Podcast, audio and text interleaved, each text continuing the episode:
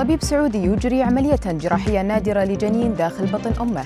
تحليل دم يكشف من سيصاب بأعراض كورونا الخطيرة.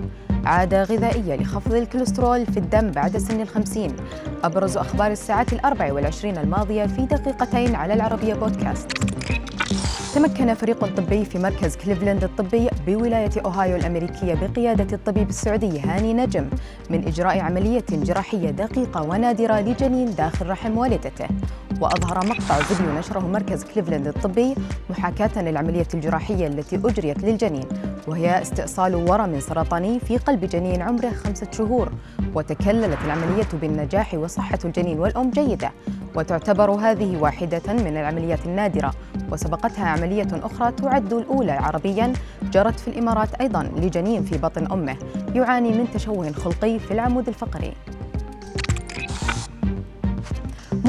مؤشرات فريدة من نوعها في دماء المصابين بفيروس كورونا من النوع الشديد والمميت.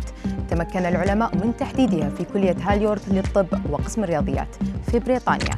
وهي مؤشرات تمهد الطريق لاختبارات تشخيصية بسيطة لمساعدة الأطباء على تحديد من سيصاب بمرض خطير يرتبط بكورونا وتمنع دخولهم للعناية المركزة وتخفف من الضغط على المستشفيات.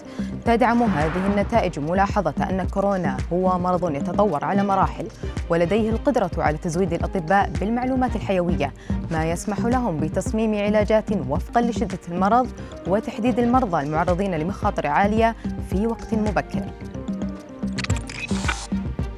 تتغير بيولوجيا الجسم من عدة نواح عندما يدخل الشخص مرحلة الخمسينات من العمر والتي تعد أكثرها شيوعاً هي احتمال ارتفاع مستويات الكوليسترول.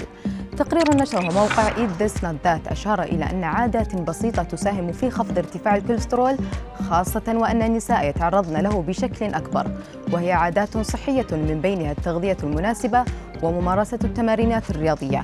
أو من خلال الوصفات الطبية التي يحددها الطبيب المتخصص إذا كانت الحالة تستدعي العلاج بالأدوية. وتختتم الدراسة نصائحها بأنه يجب التركيز على تناول الألياف القابلة للذوبان بحد أدنى 25 جراما في اليوم.